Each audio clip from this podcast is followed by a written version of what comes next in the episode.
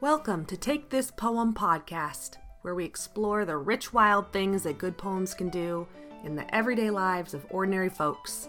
I'm your host, Mary Guidis.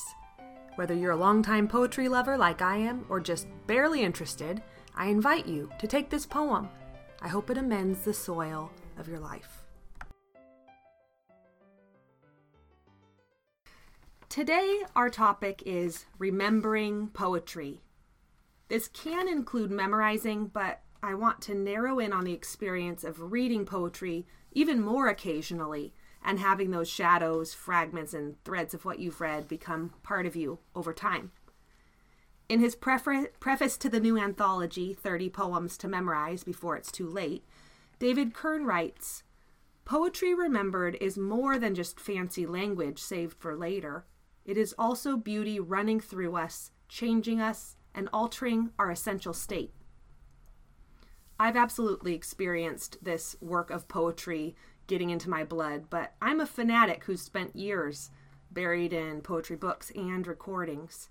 I wanted to talk with someone who has been affected by remembered poetry as beauty running through us, even though he's not as immersed and obsessed with poetry as I am. So I'm here today with the inimitable Ben Gaitis, engineering professor, hobby farmer, game designer, excellent father, fisher person, fun roommate, and my husband. I have him to thank for getting this podcast across the bridge from an idea and daydream to reality, both because of his encouragement to just get started on my idea and, as importantly, his technical support in figuring out how to get this all recorded and published. So, thanks for being here, Ben. Thank you. I didn't even have to I'm bribe excited you. to be here. I'm glad you're here, and I didn't even have to bribe you with ice cream like I did the girls. So I appreciate that. yeah. Um, so tell me a little bit about your poetry life. Yeah. Okay. Um, well, I I enjoy writing poetry, though I don't do it often anymore. Um, I started writing poetry probably around fifth or the sixth grade. I wrote a lot more in high school for creative writing class, and then just on my own. Um, I had a couple of poems published in my high school uh, literary anthology. Fun. And then in college, I kept writing uh, poetry for fun, and I had a poem published in the college's anthology as well. Oh yeah, Um, I forgot about that. Good old dialogue. Yeah, That's right. Um, so although I I chose engineering as a field of study and a career path, I had at one point considered English as a possible major, as well as other humanities like classics. Um, so I have a love and appreciation for the humanities. And one thing that poetry and engineering share is they both are centered on design. And while poetry can be just simply expressive, often the, a poem is designed by the poet for a certain purpose. It's, it's drafted, it's prototyped, it's tested, and it's revised, and then hopefully delivered to the client, the user, the reader. Um, I love that uh, that process, Mhm. and it's what engineering is all about too. Um, I think you know God is the ultimate designer, and He made us in His image. So we love to design, and whether that be in poetry or machines or infrastructure, uh, it's a it's a similar process. Yeah, that's neat. I think together we would be the perfect poet because the design and revision and all that is the hard part for me. It's like the fluffy ideas that come more easily. Um, What about reading poetry? Have you read much, or do you, or did you? Um, I don't read very much poetry these days, other than when I see your poetry books lying around the house. I'll uh, read a poem here or When there. you're tripping over them Um, or moving them off of our bed so we can get in. That's right. Uh, I do. I do come across poetry, uh, just kind of on the on the internet. Just different people I follow on Twitter, and um, whether it's through you know literary circles and or or um, theology discussion, things like that. So I come across po- poetry um, here and there, but I don't actively seek it out very much anymore. Um, I did a lot in high school and in college. I, I, read quite a bit. Um, I was involved with the Festival of Faith and Writing in at Calvin where we went, and uh, I read a lot of poetry around that time um, of the poets that were coming, and mm-hmm. so yeah. All right, so you knew a little bit about well that I wanted one of the themes of this podcast to be poems that might be kind of buried but surface in, der- in different circumstances and you um, brought a poem today to read to us that will somehow fit into this theme so do you want to just start by reading it and then we could talk about how it fits our theme today yeah uh, so i chose a poem by e e cummings and the poem is called I Thank You, God, for Most This Amazing. I thank you, God, for most this amazing day, for the sleeping greenly spirits of trees, and a blue drew and a blue true dream of sky, and for everything which is natural, which is infinite, which is yes. I who have died am alive again today, and this is the sun's birthday. This is the birthday of life and of love and wings, and of the gay, great, happening, illimitably earth. How should tasting, touching, hearing, seeing, breathing any, lifted from the no of all nothing, human merely being, doubt unimaginable you?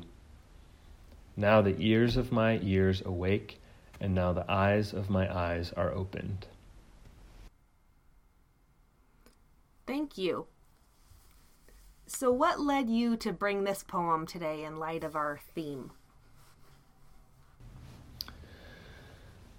Uh, I chose this poem because uh, twice this past spring it resurfaced in my brain and I ruminated on it. Uh, once it was a beautiful spring day here in Oregon after a long winter of rain. The sun was shining and it was it was very warm. And I remember I shared it with my students in my environmental engineering class that day. Oh, fun.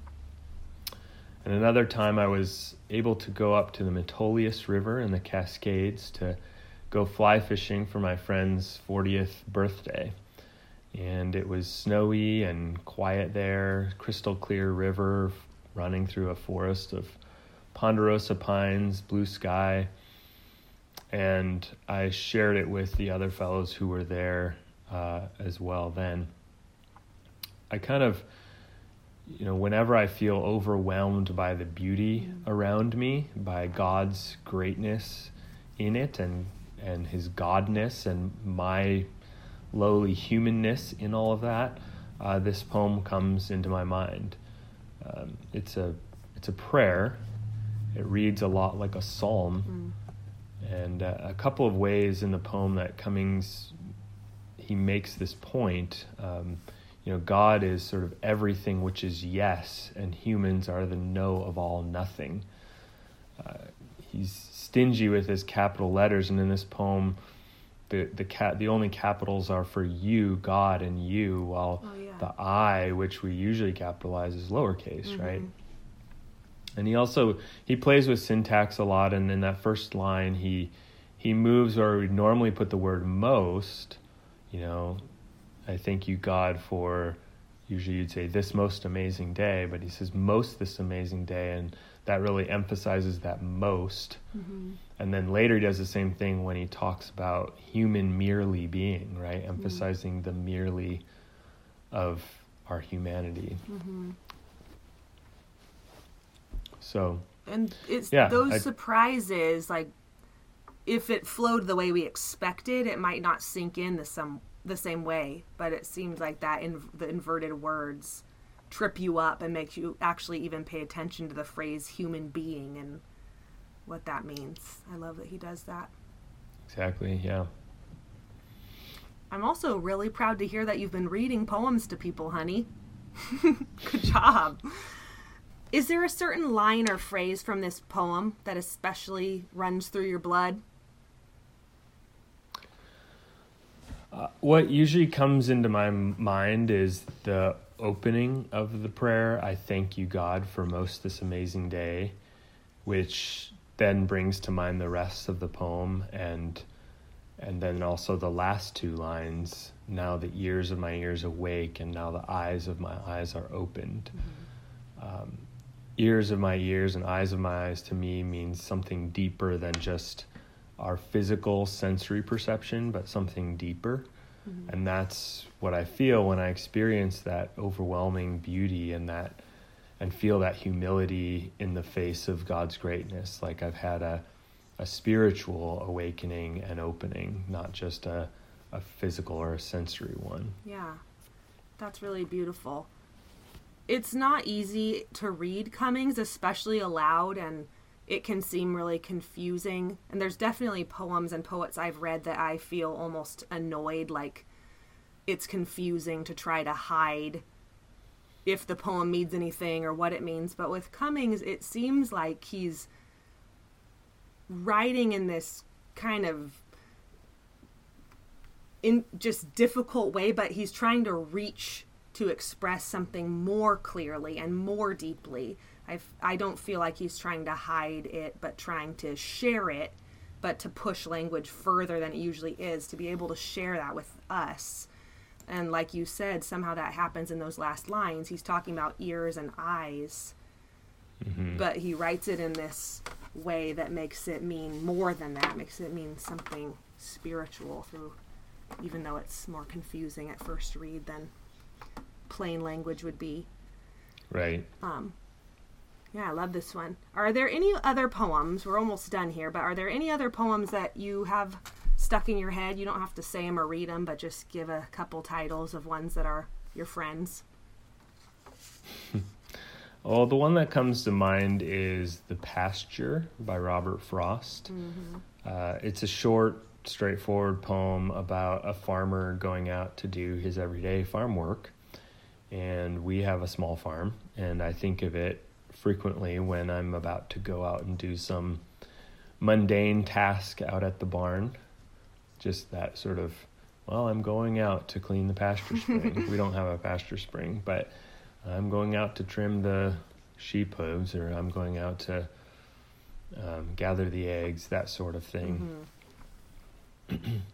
um, that's the one that came into my mind uh, yeah. right away when you asked that question. Yeah i love that one too.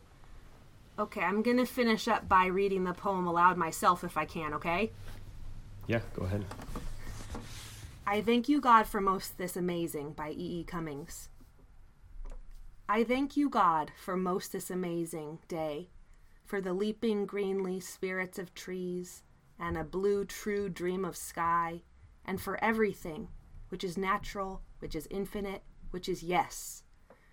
I who have died am alive again today, and this is the sun's birthday, this is the birthday of life and of love and wings, and of the gay, great happening, illimitably earth.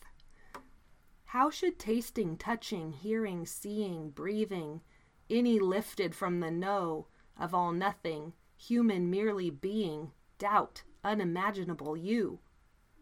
Now the ears of my ears awake, and now the eyes of my eyes are opened. Thanks for joining me today, honey, and for bringing this great poem. Thank you for having me. It was a pleasure. Love you. Bye. Love you too. Bye. Part of my vision for this podcast was to have it be interactive. I pictured a virtual bonfire poetry reading where friends, family, local poets, and you can come together to warm our hands on some poetry. If there's a poem that has done some action in your everyday life, surprised you, delighted you, or maybe just more quietly worked its way into your bones, you know I would love to hear about it. Email me at takethispoempodcast at gmail.com and let me know your story. Maybe you can join me in sharing it with others as well.